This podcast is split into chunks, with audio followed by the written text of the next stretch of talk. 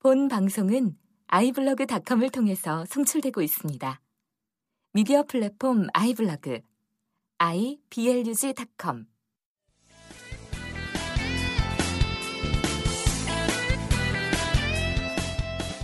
이 방송은 인체 유해한 방송이므로 숙골노약자 혹은 자칭 어버이들은 아이팟캐스트를 이용해 다운만 받으시고 듣지 마시기 바랍니다. 건강한 열혈 애국 청취자 역시 수전증, 우라병, 불면증 등을 유발할 수 있으니 그런 증상이 있을 시에는 반드시 의사와 상의 없이 인터넷과 트위터 등을 통해 밤새도록 라디오 반민특위를 졸라 홍보하도록 하십시오.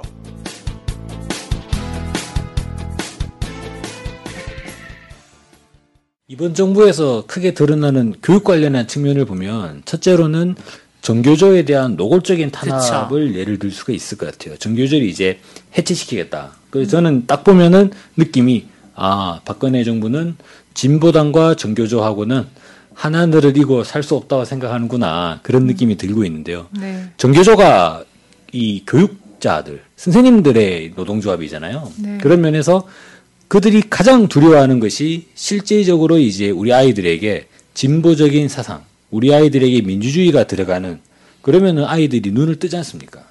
그거를 못 뜨게 하기 위해서 마치도 이게 무슨 한 번 당했거든요. 네, 뭐 헐리우드의 매트릭스 같은 그런 영화는 음. 아니지만 예 그러한 이제 기재를 만들기 위해서 전교조 탄압을 벌이게 되고 또 하나는 이제 최근에 김무성 의원이 전면에 나섰죠. 아 미친 새끼예요. 예, 역사 교과서 왜곡. 예 그러면서 우리 역사를 완전히 왜곡시키는 최근에 국사편찬위원회 위원장도 거의 상당히 편찮으신 수준이 장난 아니던데요. 세종대왕의 예, 이승만이 가졌잖아요. 예, 이승만이. 이승만이 세종대왕의 DNA를 가졌다고. 예. 그리고 노무현을 좋아하는 것은 종북이다. 예. 이런 발언을 과거 했던 것으로 밝혀졌죠. 어떻게 세종대왕이 이승만의 DNA를 대한민국 제일 크네요. 아니 이거는 정말 미친 새끼라고밖에 볼 수 없는 게 국민이 가장 존경하는 대통령 1위로 뽑힌 게 1, 2로 뽑힌 게 김대중 노무현 대통령이거든요. 예, 그 다음에 3위가 제가 알기로는 박정희 씨였던 걸로 기억을 하는데. 닭깎기 마사오죠. 예, 닭깎기 마사오로 기억을 하는데, 이건 국민 정서에 굉장히 위배되는 사고방식이에요. 미친 사람이라고밖에 볼 수가 없어요. 그리고 제가 오늘 또 얘기할 게 있는데, 어, 저의 굉장히 관심사인 우리 하태경 씨가, 어, 예, 김정은 위원장에게 공개 서한을 썼다는 기사를 봤습니다. 예, 핵무기 만들 시간에 인민을 위해서 봉사하라며. 그래서 저는 어, 뭐, 하태경 씨의 개인적 의견이니까 그럴 수 있지만, 지금 자기가 한 나라의 국회의원으로서 이 나라 꼴을 보고, 그 편지는 사실 그런 편지 쓸 시간에 써야 되는 게 아닐까. 그리고 자기도 지금 어떤 선거 부정의 굴레에서 벗어나지 못하고 있거든요, 실제로. 네. 예. 별 걱정 다 하고 있어요. 그래서 정말 씨. 하태경 씨 같은 사람들이, 어, 큰 게슈타포, 라고 난 저는 생각이 되는 거예요. 국회의원이라는 자리에 올랐음에도 불구하고 너무나 과잉 충성을 하면서 계속해서 눈에 띄고 싶은 거죠. 예. 그 실제로 이제 역사적인 사실을 돌아볼 때 일단 독일과 일본의 차이가 있어요. 독일은 독일은 과거를 상당히 이제 재평가하고 과거를 청산하는 기류가 있지 않습니까? 네. 일본은 어때요? 일본은 그 세력이 그대로 유지되는 면이 있습니다. 네. 사실상 그 당시에 그 2차 대전 말기에 누구에게 항복을 했느냐 그게 좀 차이가 있어요. 독일은 어떻습니까? 그 소련이 이제 들어가 가지고 베를린을 점령한 게 불군 군대고 그래서 네. 히틀러는 물론 자살했죠. 그래서 음. 그건 정상적인 어떠한 항복 조인식조차도 없었지만 독일이 예, 소련이 전체 독일을 이제 장악을 하고 베를린을 통치하면서 그럼 어떻게 되죠? 그러네. 예. 그 히틀러 나치 관련된 그러한 핵심 인사들을 전부 다 체포하는 그러한 상황을 가져 아마 직결 처형시키고 뭐 그런 과정도 있었겠죠. 네. 즉석에서 총살하고 그런 과정이 있었을 겁니다. 근데 일본은 어떻게 되냐면 일본은 소련에게 항복을 한 게 아니에요. 일본은 미국에게 항복을 하죠. 네. 그것도 이 히로이토가 라디오 방송에 나와가지고 뭐라 뭐라고 하면서 이제 항복을 선언하고 미주리오 가판에 올라와가지고 사인하게 되잖아요. 그러면서 이제 도조 히데키를 비롯한 몇 명은 사형이 되지만 저는 실제로는 이것이 그냥 보여주기식이라고 보고 전체적인 그 당시에 이제 히로이토에게 충성하던 그 완전 일본 또라이들. 예? 네. 그들은 그대로 자리를 유지 온전하게 되죠. 지금까지도 이어지고 예, 있죠. 이 부분이 박근혜 정부한테 훈장 받고 있지 않습니까? 독일과 일본의 가장 커다란 차이점일 수 있다고 봐요. 아 그러네요. 그렇죠. 가스라 테프트부터 양 서로 양해해온 네. 미국과 일본 간에 승국이 어디 있으면 패국이 어디 있겠습니까? 둘이 운명을 같이 하고 있는데 지금도. 자, 근데 저 저는 어 이때 독일의 사, 독일적 상황에서 히틀러가 택했던 그 나치즘 예, 이 길과 한국의 지금 상황에서 한국은 도대체 왜 히틀러를 따라하고 있는가? 이 부분 있잖아요. 전혀 역사적으로 처해진 위치나 이런 것도 좀 다르거든요. 다른 것이 있죠. 아마 세계적으로는 좀 비슷한 세계 정세와 경제 흐름에서는 좀 비슷한 것이 있을지 모르겠는데 이런 것과 결국은 그래서 히틀러는 성공했는가? 한국 정부가 이거 히틀러가 굉장히 아, 대단히 엄청난 통치를 잘한 응? 1인 중심으로 통, 중앙 집권의 어떤 화신으로 통치를 굉장히 잘한 것처럼 보일지 모르지만 그래서 히틀러는 성공했는가? 예. 어, 일단, 이, 이, 이걸 예. 잘 봐야 되는 거거든요. 지금 이제 그 나치 정권과 현재와의 유사성을 비교하는 과정에서 제일 중요한 게 하나 빠진 게 있어요. 네. 하나는 뭐냐면 군국주의화 경향이 있거든요. 네. 그 대외적인 측면에서 이 전쟁으로 달려가는 그래서 이제 군비를 증강시키고 그리고 이제 대외적인 측면에서 군사적 위기를 고치시키는 그러한 행동들이 히틀러 집권 이후에 꾸준하게 이어졌지 않습니까? 그러니까 실제로 이제 1차 세계대전 이후에 베르사유 조약을 체결할 때 그때 연합국들이 독일에게 무엇을 요구했냐면 독일의 라인강 있잖아요. 네. 라인강 서쪽에는 군대를 주둔 못 시키게 그렇게 만들어 놨거든요. 근데 그것을 히틀러가 일방적으로 라인란트에 이제 군대를 주둔시키는 과정이 있었고 그 다음에 오스트리아나 체코를 무력으로 병합을 시켜버리는 그 독일에다가 그냥 흡수를 시켜버린 거죠. 그 이른바 그 게르만주의를 내세워 가지고. 근데 그런 과정을 보면 지금 시기에 이제 박근혜 정부도 어떤 흐름을 가지고 있냐면 도발 원점은 물론 그 지원 세력과 지휘 세력까지 뭘 하겠다 이런 얘기가 나오는가 하면 최근에 보면 어떻습니까? 이 한국형 미사일 방어 체제? KMD를 이제 실질적으로 도입을 해야 된다. 이런 이야기를 하, 는 것도 있고요. 그, 물론 이건 이명박 정부 때이긴 합니다만, 서해 평화협력 특별지대를 완전히 없애버려. NLL 대화록을 공개하면서 없애버리고, 네. 서해, 서해 지구에 이제 서해 방위 사령부를 대대적으로 증강시키는 완전히 거꾸로 된 정책으로 가고 있는 거죠. 전체적으로 볼 때 이것은 이제 군사화, 군국주의, 경향이 상당히 두드러지는 그런 흐름으로 가는데 이것이 보면 독일과 박근혜 정부의 차이가 딱 하나가 있어요. 독일은 그들 독일의 독점 자본들의 요구에 의해 가지고 음, 그러한 네. 군국주의의 경향을 걸었는데 박근혜 정부는 저는 아무리 그래도 이 우리 이건희 회장님이나 뭐 그 어떻습니까? SK나 뭐 그런 우리의 재벌들이 그런 뭐 북한에 쳐들어가고 저는 그런 꿈을 꾸지는 않는 것 같아요. 최근에 또 이제 하나의 들려오는 얘기에 의하면 삼성그룹에서도 이 대북 사업과 관련한 TF를 구성을 하고 뭐 그런 얘기가 들리는데 그러면은 이제 박근혜 정부가 이렇게 나가는 건 무엇 때문이냐라고 할 때 바로 미국의 대한반도, 미국의 동북아 전략에서부터 흘러나오는 것이죠. 음. 핵심적인 차이는 히틀러는 독일 자본을 위해서 뭐 그 독일 자본이라 하면 지금의 BMW나 벤츠 자본이 될까요? 독일 자본을 위해서 이제 군사화 길, 길을 걷게 됐는데 아, 지금의 박근혜 정부는 더 병신이야. 아, 씨발 어떡하면 좋아. 오바마 행정부. 아우 답답하다 답답해. 김종성 박사가 얘기했던 자주국의 아우 지배층은 지네 잘못 때문에 죽고 살지만 비자주국의 지배층은 아무 잘못 없이도 형님 국가가 어떻게 하냐에 따라 미국의 산다고. 동북아 정책에 철저하게 편성을 하고 있어요. 네. 그, 그 어, 하나, 하나만 더 말씀드리면 그 단적인 예가 어디서 드러나냐면요. 지금 북한이 어떻습니까? 핵을 폐기했나요? 핵 폐기 안 했거든요. 오히려 경제 건설과 핵무력 건설 병진 노선을 제기하고 핵무력을 계속적으로 늘리는 핵 증상의 길로 들어갔잖아요. 네, 그렇죠. 근데 입만 열면은 북핵 폐기를 외치던 박근혜 정부가 그죠? 지금 핵을 늘리고 있는 북한과 개성공단을 정상화하지 않습니까? 그리고 이제 남북관계 개선을 이른바 한반도 신뢰 프로세스를 이야기하는데 근데 그들이 보기에 한반도의 그 신뢰라고 하는 신뢰는 누가 판단하는 거냐라고 할 때 제가 보기엔 아무리 봐도 이거는 미국의 대북 정책이 바뀌었기 때문에 박근혜의 대북 정책이 바뀌는 것 같아요. 그 이 외에 이 논리를 가지고는 만들어낼 수 있는 설명이 없지 않습니까? 실질적으로 북한에 대한 정책을 대북 강경, 전쟁 분위기로 몰고 갔던 게 올 초였는데 거기에서 대화로 전환했던 것도 이제 존 케리가 이제 대화를 제의하면서 진행이 됐던 것이고 그러한 과정들을 봤을 때 지금 이제 박근혜 정부의 대외 정책, 이른바 군사화 경향이 이게 이제 바깥에서 들어오는 입김에 의해 가지고 네, 외부의 입김에 의해 가지고 그러한 이제 길을 걷고 있는 이런 흐름이라는 것이 상당히 좀 저는 이제 분님 말씀대로 예. 부끄럽죠. 개, 병신이에요 고, 독일 갈 때마다 부끄럽죠. 예. 아우 진짜 이렇게 이렇게 병신들이 없어요. 그래서 우리가 역사를 꼭 배워야 돼요. 아 근데 저는 지금 시기가 어떻게 생각이 되냐면 너무 마음이 아파요. 그냥 뭐 욕을 하고 이런 게 아니라 사실 인간은 자유와 평등을 위해서 지금까지 역사 발전을 해온 거잖아요. 근데 이거는 지금 어 너무 우리 자유와 평등 얻기 위해서 예전에는 이제 고인돌 시대부터 많은 사람들이 투쟁을 하고 혁명을 일으키다가 돌도끼에 맞아 죽고 근대화 시대에서는 에?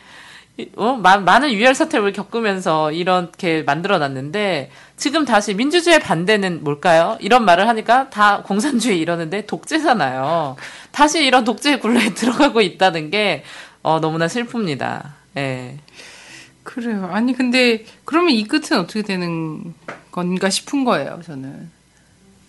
얘네들도 좀 봐야 되잖아요. 저는 박근혜와 예. 김기춘 씨가 잘 봐야 된다. 히틀러를 지금 따라하는 데만 목이 매서 아 이렇게 하면 됩니다. 이때 이 어, 히틀러 히틀러 이렇게 영웅 아니었냐? 1인 독재 영웅. 제가 괴벨스가 되겠습니다. 이렇게 하고서 막 있는데 그그 그 이후를 봐야 된다. 음. 지금 지금 이 상황에서의 이 이후를 또봐볼수 있게 우리가 좀 안목을 던져주자는 거예요. 뭐 히틀러는 한마디로 정리할 수 있습니다. 소련 쳐들어갔다가 권총으로 자살했죠. 예. 네. 그렇게 정리가 될 수 있을 것 같고 저는 이제 일본의 예를 한번 들어서 한번 생각해 보면 어떨까 싶어요. 네. 일본이 이제 1910년에 뭐 1905년부터 사실상 이 을산 늑약으로 인해 가지고 조선을 거의 병탄하고 1910년에 한일 합방을 체결하지 않습니까? 그 이후에 보면은 초기에는 아예 이 조선에 그런 이제 조선인들의 권리를 초보적 권리도 인정하지 않는 그런 무단 통치를 이 자행을 하다가 19년에 3.1 만세 운동이 벌어지게 되면서 일정한 어떻습니까? 문화 통치로 이행을 했다. 교과서 그렇게 나오고 있잖아요. 네.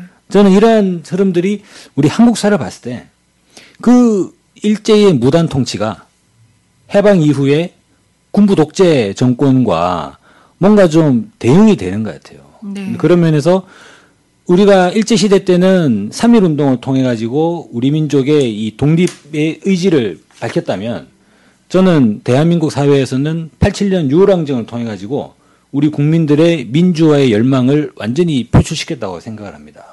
그런 과정에서 87년 6월 항쟁 이후에 형식적인 절차상의 민주주의를 형식적으로나마 도입을 하게 되죠. 네. 그런 흐름들이 일정하게 그 이른바 자치를 논하던 그런 1920년대의 흐름 그리고 뭐 어떤 이제 농촌 분화로드 운동을 한다든지 뭐 그런 흐름들이 있잖아요. 네. 민족주의 운동의 계열들의 흐름들이 있습니다. 그런데 그것이 1930년대로 진행되게 되면서 일본 내의 경제적 위기로 인해서 대공황 이후에 일본의 후발 자본주의 국가의 경제 위기로 인해 가지고 더 이상 식민지 조선에게 그러한 형식상의 그런 문화 통치를 유지할 수 없는 그런 상황에 빠지게 되고 일본은 급속하게 군국주의 길을 걷게 되잖아요. 네네. 네. 그러다가 31년도에 만주 사변을 일으키고 30년대 중반에는 중국으로 쳐들어간 중일 전쟁을 발발했고 그러한 흐름을 가게 되는데 그러면서 당시에 식민지 조선의 생활들은 그 문화 통치는 고사하고 간에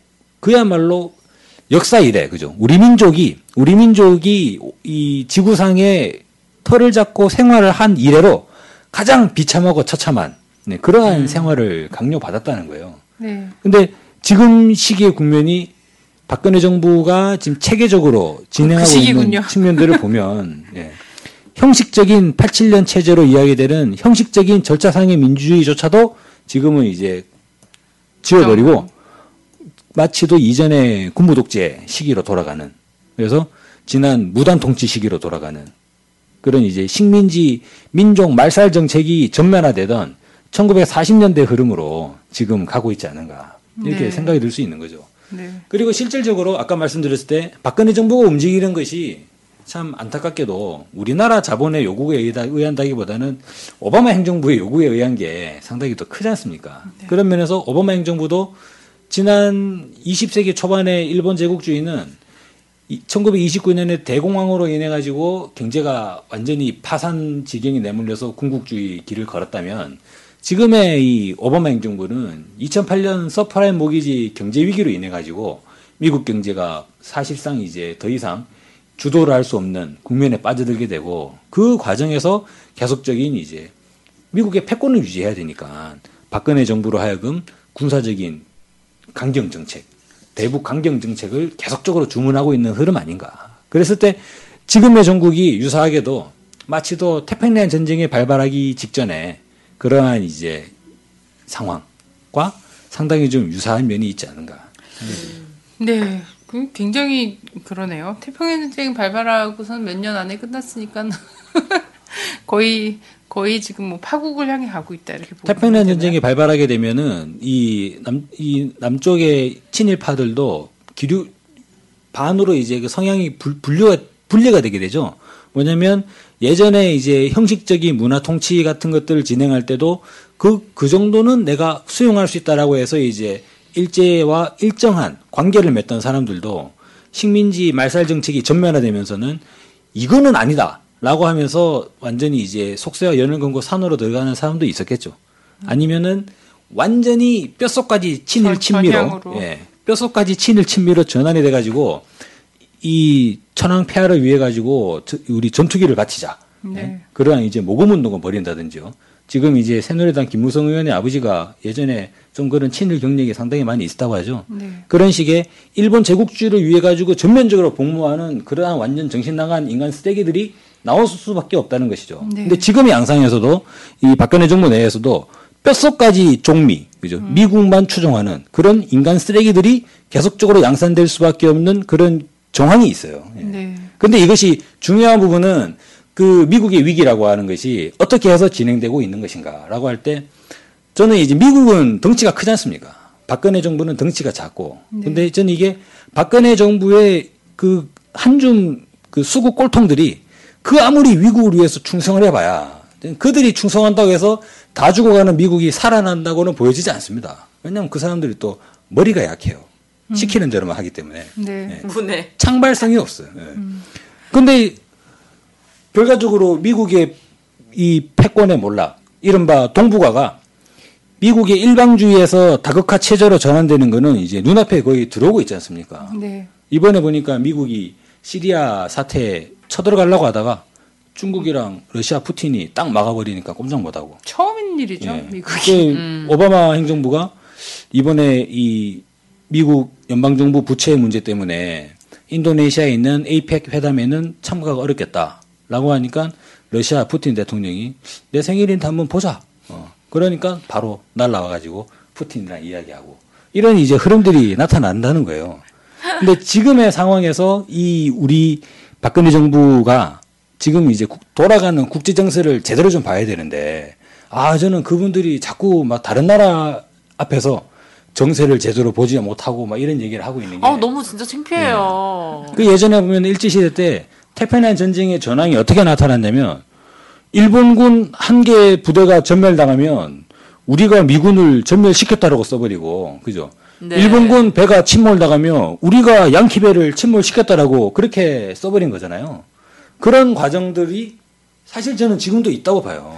저 국군의 날 행사 때 연설할 때도 진짜 너무 창피했거든요. 네, 이를테면은 어떤 내용을 볼 수 있냐면 남북 회담도 그렇고요. 아니면 한중 회담이라든지 그 한러 회담이라든지 대외 회담, 정상회담 같은 자리에서 실질적으로 이 회담의 평가가 객관적으로 볼 때 대한민국이 잘했냐 못했냐 라는 데 여지가 있지 않습니까? 네. 근데 그런 부분을 모두 다 다 어? 오로지 박근혜 대통령의 예? 하나의 치적인 것처럼 그렇게 이제 자화자찬해 버리는 양상이 이미 존재하고 있는 거예요. 네. 지금 이런 상황이 계속적으로 반복될 때 만약에 미국의 이 역할이 결정적으로 꺾여버리게 되는 시점, 미국 역할이 결정적으로 꺾여버리게 되는 시점은 외형적으로 표현되는 것은 이제 한반도가 정전 체제를 정리하고 평화 체제로 넘어가는 것이죠. 지금 평화 체제로 넘어가는 과정에서 이제 북한과 러시아, 중국이 하나로 이제 뭉쳐 있는 상황이고 지금 이제 한국과 일본 완전히 이제 밀, 밀고 나오고 있는 그런 상황이 됐습니까? 여기서 평화 체제가 체결이 되면 아니 박근혜 정부는 어떻게 할 거냐고요. 주한미군이 만약에 집에 간다 그러면 아니 그, 나는 네. 했으면 좋겠어요. 얼마 전에 유엔에서 이제 북이 얘기를 했잖아요. 평화협정 체결하자고. 유엔에서 이렇게 얘기했으면 체결하면 되는 거잖아요. 왜 평화를 그렇게 원하는 사람들이 왜 평화협정을 콜안 아, 하는 거예요? 이제 종미 적 상념들의 특성상 본인이 결정할 수 없어요. 그 그들은 아, 미국 왜... 평화협정 체결 왜 하는 거야? 그렇게 평화를 좋아한다면서. 질문은 그렇게 하죠. 미국은 왜 평화협정 체결하지 않는가? 라고 이제 질문해야 될 것 같고 거기에 대해서도 우리 정부에 있는 높으신 분들은 아마 글쎄 그거는 저의 소관이 아니라서 모른다고 할 거라고 생각이 들어요. 아, 네. 작전권 줄까봐 겁나 죽겠는데 평화를 주면 어떡하냐. 그 지금 급기야 어떠한 희극이 나타나고 있냐면 그 누구도 한국군의 작전 지휘권을 받으려고 하지 않는 그죠? 아니 뭐 우리 군은 왜 작전 지휘권이 그렇게 안 좋은 거예요? 왜 서로 안 받으려고 그래? 미국도 안 받으려고 그러고 시키는 것만 하는 게 네? 편하다는 네. 거지. 우리 군도 안 받으려고 그러고 네. 그런 상황들이 이제 나타나고 있는 그런 문제들이 심각하죠.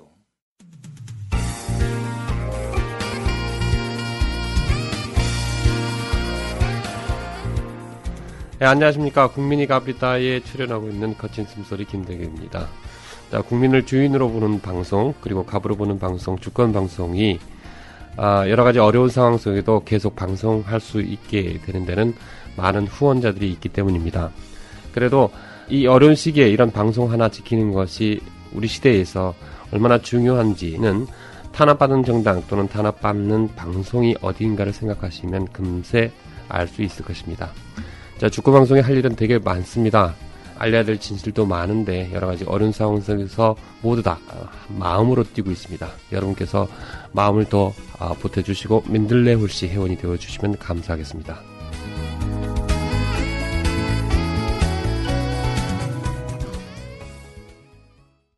그 실제로 이제 그 지금의 흐름을 시계로 볼 때 대략 1941년, 예, 1940년 뭐 그런 국면으로 볼 수가 있어요. 아씨 아직 멀었네. 완전히 이 전면적이고 노골적인. 예. 좀더 갔으면 좋겠는데. 그러한 이제 완전 그 이데올로기만 남은 거죠. 객관적인 사실은 남지 않고 그러다 보니까 제가 예전에 말씀드렸는지 모르겠습니다. 1945년 5월 달에도 일본 검찰청에 거기 시험 본 조선 사람들이 있다는 거예요. 예. 1945년 5월 달에. 그죠? 네. 어, 3개월 뒤면은 일본은 무조건 항복 선언해가지고 날아가는데 그 말은 뭐냐면 그만큼 그 당시에 식민지 조선이 어떠한 정보에 대해서 완전히 통제돼 있었던 그러한 이제 사회였다는 것이죠. 그 모든 정보에 대해서 통제돼 있고 필리핀에서 미국을 일본이 이겼다라는 그 한 가지 사실 때문에 45년 당시에도 계속해서 친일로 전향한 사람들이 있었, 있었죠. 그렇죠. 그것만, 그런 사실만 알려주는 거죠. 아, 일본이 이겼대. 하, 어떻게 이럴 수가. 이러면서, 아, 드디어 일본의 세계가 오는구나. 그랬는데 그렇지 않았다라는 겁니다. 전체, 그, 뭐, 한국 안에서뿐만 아니라요. 지금의 그 달러의 위기라든지 미국이, 어, 우리 만약 막 되게 어렵게 얘기를 하는데 국, 국가 부도 부도 사태를 눈앞에 두고 있는 이 상황이 있잖아요. 셧다운, 디폴트 이런 얘기 막 하면서 그 외국에서도 이 상황이 음, 파시즘이 등장했던 당시 그 히틀러가 등장했던 당시 상황과 되게 비슷하다 이런 얘기들을 막 하는데 또 하나 정치적 흐름이나 이런 것들을 보면은 40년대 이미 태평양 전쟁과 이런 것들이 그래서 그러한 군국주의와 이런 전체주의가 좀 종말을 맞기 직전에 기승을 부리는 상황인 거잖아요. 그렇죠. 경제적 예. 상황은 실제 독재라든지 이런 거에 유혹을 느낄 만한 이런 상황이라는 거고 그렇지만 전체의 정세를 또 보면은 이게 또 굉장히 흐름이 또 빨라서 이미 태평양 전쟁 말기 정도에 또 와 있는 이런 상황이다. 지금 이제 미국 경제 문제 관련해 가지고 일부 경제만 보시는 분들, 음. 경제는 이제 정치 행위의 결과이기 때문에 정치 전반적인 상황을 같이 봐야 되는데 경제만 보시는 분들은 별 문제 없다는 이야기를 많이 합니다. 음. 저거는 뭐 정치권들이 싸우는 거지 별 문제 없다. 결국 극적으로 예. 타협돼. 이거 예, 이거잖아요, 예, 그냥. 근데 중요한 사실은 별 문제가 없으면 저런 일을 왜 만들까요? 저런 걸 만들 이유가 없는 거잖아요. 처음, 처음부터. 즉 이제 지금의 미국 사회를 보면 합리적 의사결정 구조가 붕괴된 상황으로 갔다는 겁니다. 지금 미국이. 그러니까 뭔가 결정을 해야 되는데 저는 아마 그 결정이 예산안의 전반 구성을 바꾸는 것 같아요. 복지로 추, 이 치중 복지가 들어있는 예산을 치중되지 않겠죠. 미국이 언제 한번 복지를 치중한 적이 있습니까? 네. 근데 이제 우리나라는 더 안 해. 예, 근데 일부 있는 복지 예산을 완전히 이제 국방으로 국방으로 돌리기 위한 그러한 전체적인 흐름을 거, 걷는 건 아닌가라는 생각이 드는데 그런 면에서 봤을 때 이게 정상적 방식에서 의회에서 합리적 방식에서 문제를 풀어나갈 수 있는 방법이 안 보이니까 충돌적인 방식으로 비합리적인 방식으로 문제를 풀어나간다는 거예요. 이런 부분도 어찌 보면 미국 사회 내에서도 파시즘이 등장할 수 있는 그러한 여건이 형성되고 있는 것이죠. 일체의 합리주의가 뿌리 내리지 못하고 오로지 힘에 의한 강권에 의한 그러한 의사결정이 강요되는 것. 그리고 그것이 귀결이 뭐가 되냐면 복지를 철회하고 국방을 늘리는 방향으로 간다는 겁니다. 이거는 군국주의를 전면하는 거잖아요. 실제로 이런 부분들이 미국의 국방 예산이 마음대로 늘리지 못하니까 미국은 어떻게 하겠습니까? 주변의 동맹국들, 대한민국이나 일본들에게 그런 군사화를 강력하게 요구할 수가 있어요. 단적으로 이번에 아베 신조 정부에게 대해서 자위대의 자위... 예, 집단 자위권을 부시가 어, 오바마 행정부가 지지를 했죠. 네. 예. 그리고 지금 이제 한반도에서 나타나는 박근혜 정부의 이제 대북 대결 정책 그리고 이제 박근혜 정부 내에서 국방부가 계속적으로 목소리를 키워나가고 있는 이러한 현상들이 전체적으로 본다면 마치도 하나의 이 한미일 한미일 삼각 동맹 체제가 전체가 이제 군국주의화되는 좀 그러한 경향들을 지금 좀 보이고 있는 거 아닌가. 이런 측면도 마치도 지난 이제 40년대와 크게 유사성이 있다 이렇게 좀 말씀드릴 수 있을 것 같아요. 문제는 그겁니다. 지금 미국이 이 달러 체제의 상황에서 미국의 정치 경제 상황이 한국과 일본을 군국주의로 계속해서 더 빨리 몰아가고 있다라는 거예요. 오히려 미국은 뒤에서 좀 더 뒤에서 걸음을 늦출, 늦추는 동안에 돌격대로서의 한국과 일본이 군국주의 파쇼로 쭉 나가고 있는 상황. 거기서 죽어나는 건 총대 매는 거죠. 어, 우리 국민들인 거고. 그러니까 작은 우리나라가 큰 하태경이라고 볼 수 있는 거예요. 아니, 그, 아, 그래서 저는 걱정입니다. 얘기 듣다 보니까 예전에 그 주축국, 신주축국으로서의 한미일이 세계 분란의 어떤 진앙지가 될까봐 정말 걱정이 되네요. 그리고 히틀러가 그랬듯이 막 쳐들어가면 어떡하죠? 베, 이징 평양? 모스코바? 그럴 수 없어요. 아, 쳐들어가 방이 되지 않기 때문에. 아니, 오바마가 한미일이. 오바마가 쳐들어가면 예. 예. 오바마가 그러한 권총 자살해야 되나? 예전에 또 그런 또 노, 이 개념도 있었지 않습니까? 이른바 대리 전쟁 개념이라고 네. 해서 네. 미국이 자기가 음. 직접적으로 어떠한 걸 하기는 부담이 되니까 주변의 동맹국들을 전면에 내세워가지고 충돌을 뭐 조장할 수 있, 지 않겠나. 어, 우리나라 되게 유력한데? 아, 우리나라 제일 유력하지, 지금. 대리 전쟁으로. 근데 모르겠다. 탄약이 미국 대륙으로 튀어버리면 네, 지금 대리 전쟁 치 대리 전쟁 거기서 치르라고 했는데 어, 탄, 우리가 탄약이 공격했는데 그 나라가 미국 공격해. 어, 탄약이 미국으로 튀어버리면 일이 좀 그렇게 되네. 지금 그런 부분에서 지금 미국이 걸려 있는 것 같고요. 음. 미국은 저는 아마 이제 뭐 핵무기가 한 대 정도는 맞을 생각도 하는 것 같아요.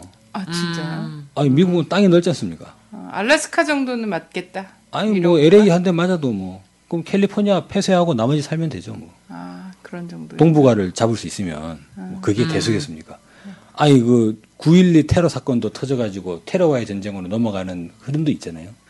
그런 면으로 봤을 때 한 대 정도는 맞으려고 생각하지 전 그럴 그럴 그럴 수도 있는 거죠. 뭐 어차피 뭐 예. 국가 국가도 부도 사태고 아니 이러니까. 좀 가난하게 살면 안 돼? 꼭 그렇게 남의 거 뺏고 막 침략하는 아니 근데 올 상반기에 대결 국면을 보면 실제 그럴 생각을 했는데 이게 정작 패를 까고 보니까 이게 한 대 맞을 상황이 아닌 거예요. 이게 자칫하면 여러 대 맞을 수 있는 상황으로 갔다는 거죠.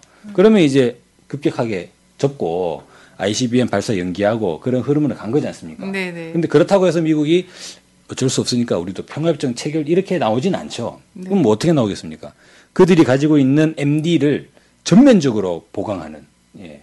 당연히 그 수준으로 나가겠죠. 그래서 한국이 이번에 1조 그렇죠. 원에 예. 달하는 그리고 그런 과정으로 할 때 국방 예산의 증액이 필요하니까 네. 근데 지금은 시계스터 걸려 가지고 미 예산을 수정을 할 수가 없는 상황이 돼요. 그러면 야 한번 정부 문 닫자 한번. 음. 어 우리가 이렇게 어렵다는 거를 국민들에게 납득을 시켜야 되니까 아, 문 닫는 거. 예. 그럼 공화당 지지율이 내려가 공화당 지지율 내려간다고 해서 공화당 정치인들 아무도 눈 하나 깜짝 안 한다고 봐요. 단적인 예로 이명박 정부 지지율이 지난 미국산 소고기 반대 투쟁에서 한 자릿수까지 떨어졌다고 할 때 이명박 대통령이 뭐 눈 하나 깜짝 했겠습니까? 물론 뭐 기자회견 나와가지고 뒷동산에 올라가가지고 아침 이슬을 보고 울었다는 얘기는 하긴 했습니다만 음. 실제로 이제 공화당 세력들도 그들의 정치적 지지가 그들의 정치 생명이 미국의 독점 자본으로부터 흘러나오는 거기 때문에 그 사람들이 미국의 독점 자본들의 이해와 요구를 거기에 신경을 쓰지 미 국민들의 의료보험값 거의 신경 쓰지 않겠죠. 실제로 미국 내에서 미 국민들의 의료보험을 그야말로 신경을 쓰는 그런 슈바이처 같은 그런 사람이 있다면 그런 사람들은 미국 사회의 시민운동가가 됐겠죠. 진짜 팔아먹을 게 없어서 의료를 팔아먹냐 병신들이. 아. 음, 오래됐지 뭐. 그래도 아니 교포들도 뭐 그 치과 가고 이러려면 차라리 비행기 표를 끊어고 한국으로 들어오더라. 예, 네, 요즘에 그래요. 한국 네. 오면 예, 예. 이제 치료 이 치료 많이 하고 가세요. 미국 교포들이. 자, 그래요. 그러면 박근혜 정권의 성격은 뭐 명백하게 우리가, 어, 우리가 딱히 어휘로 규정할 필요는 없겠죠. 1940. 1940이네, 1940. 아, 우리는 어떻게 해야 되죠? 응? 기다리면 되나요? 양상을 보면요. 그때는 29년 기다리면 29년 대공황 이후에 완전한 민족 말살 태평양 전쟁 시기 가는데 12년 걸렸거든요. 근데 지금은 2008년 경제 위기 이후에 이렇게 급격한 유신 군사화로 진행되는데 5년 정도 걸리는 것 같아요. 아. 전체적으로 이제 빨라지고 있는 것이죠. 아. 그런 면으로 봤을 때 41년에서 45년까지 4년이 걸렸는데 어, 이렇게 되면 2년 걸리네요. 예, 저의 발언이 좀 이상해지는데. 아, 예. 아, 1, 1년 6개월 정도 걸리나요? 아, 그건 잘 모르겠습니다. 계산해 봐야 될 것 같습니다. 저는 이제 다음 12대 4는 다음 대선 때는 예, 다음 대선 때는 예, 야권이 승리하지 않겠나. 예. 네. 뭐 그보다도 빨라지면 대선을 더 빨라지게 할 수도 있겠죠. 음. 네. 좋은 말씀 감사합니다.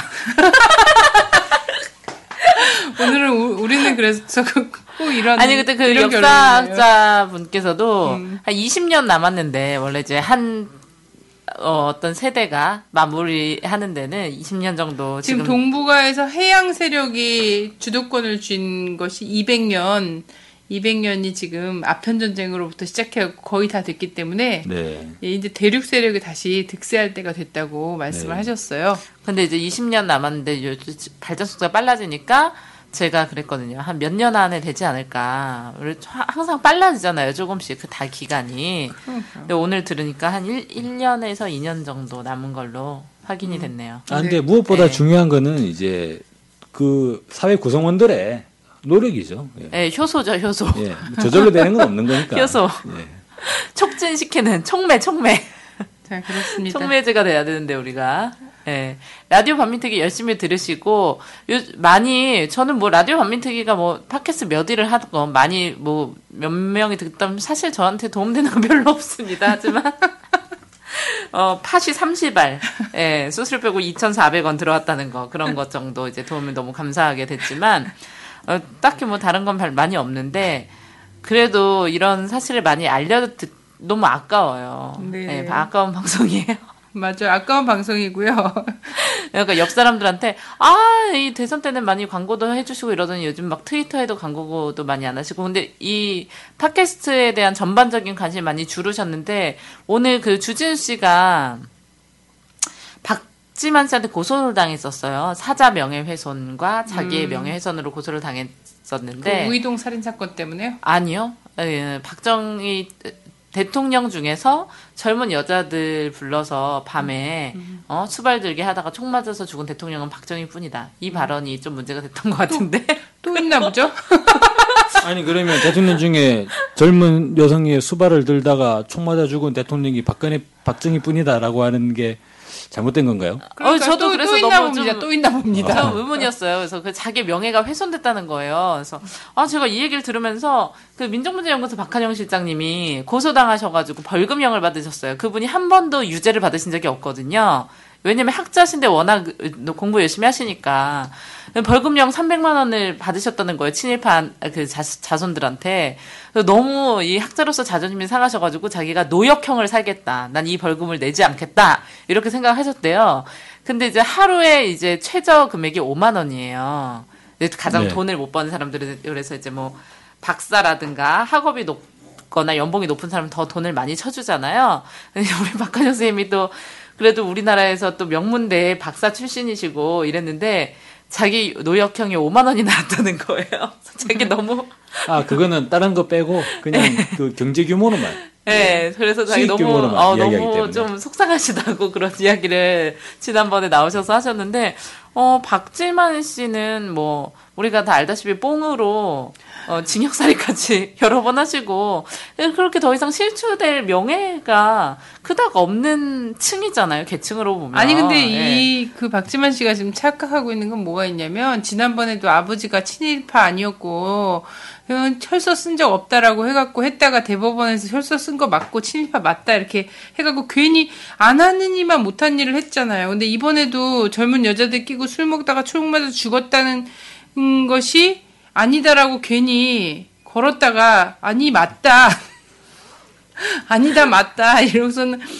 오히려 더 명예를 더 훼손할 수 있어요. 남 어, 그래가지고 거기 있다면. 데, 댓글이 음. 댓글 1위가 뭐였냐면 쯧쯧 지금 이런 세상입니다. 2위가 음, 박지만 씨는 박근혜 대통령의 동생이 맞지요? 라는 댓글이. 네, 별로, 벌써 분위기가 별로 좋지 않, 않습니까? 네. 그래서, 근데 제가 이 얘기를 한 거는, 어쨌든 팟캐스트에 대한 관심이 이렇게 줄어들면서, 실제로 우리에게 뭐 기쁨과 희망과 용기를 북돋아줬던 많은 사람들이 이렇게 탄압을 당하는 것도 굉장히 가슴 아프고 어 그렇네요. 그래서 네. 많이 요즘에 알려주시고 더 많이 들어주세요. 네. 예, 듣기 싫으시면 다운이라도 받아서 틀어놓으시든지 뭐. 다운만 받아주세요.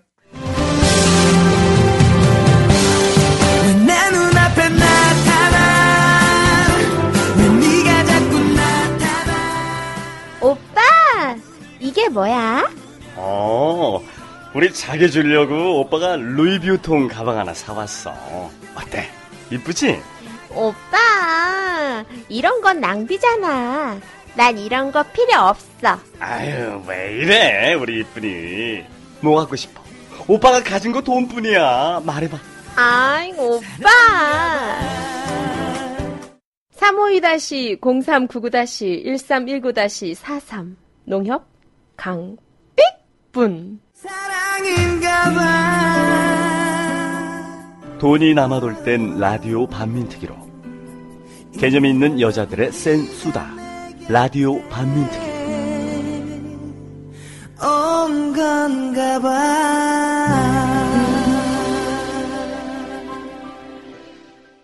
그 히틀러의 국민 라디오 어, 이명박근혜 종편 사실 우리에게는 뭐가 있을까? 무슨 언론이 있을까?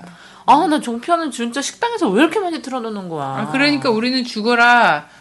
어, 라디오 반민특위 틀어놓으셔야 된다는 얘기예요.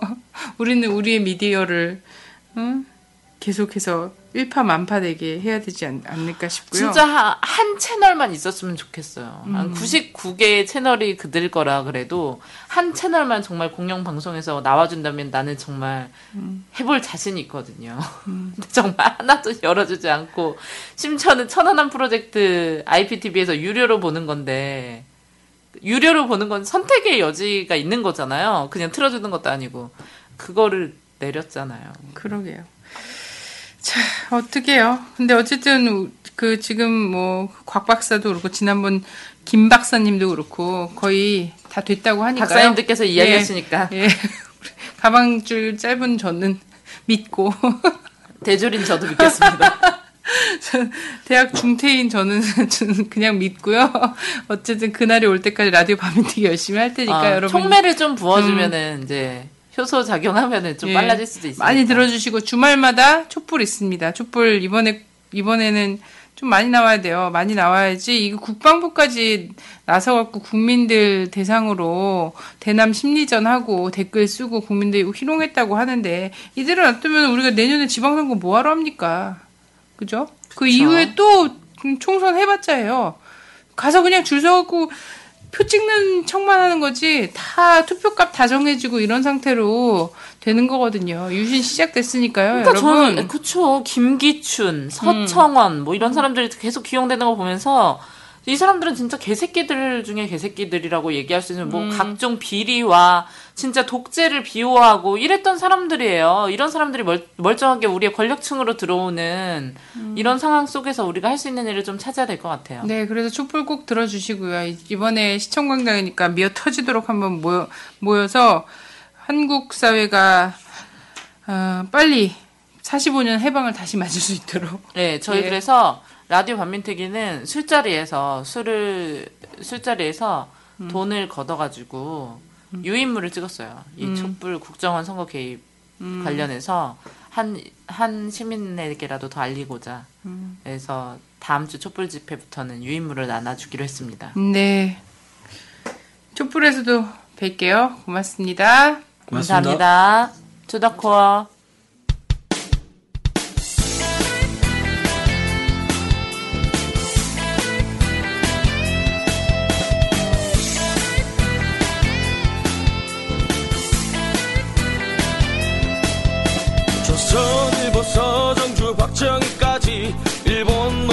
정성스런 앞잡이일 때 동상 걸린 손가락을 잘라내가며 해방을 위해 싸웠던 건 백성들이다.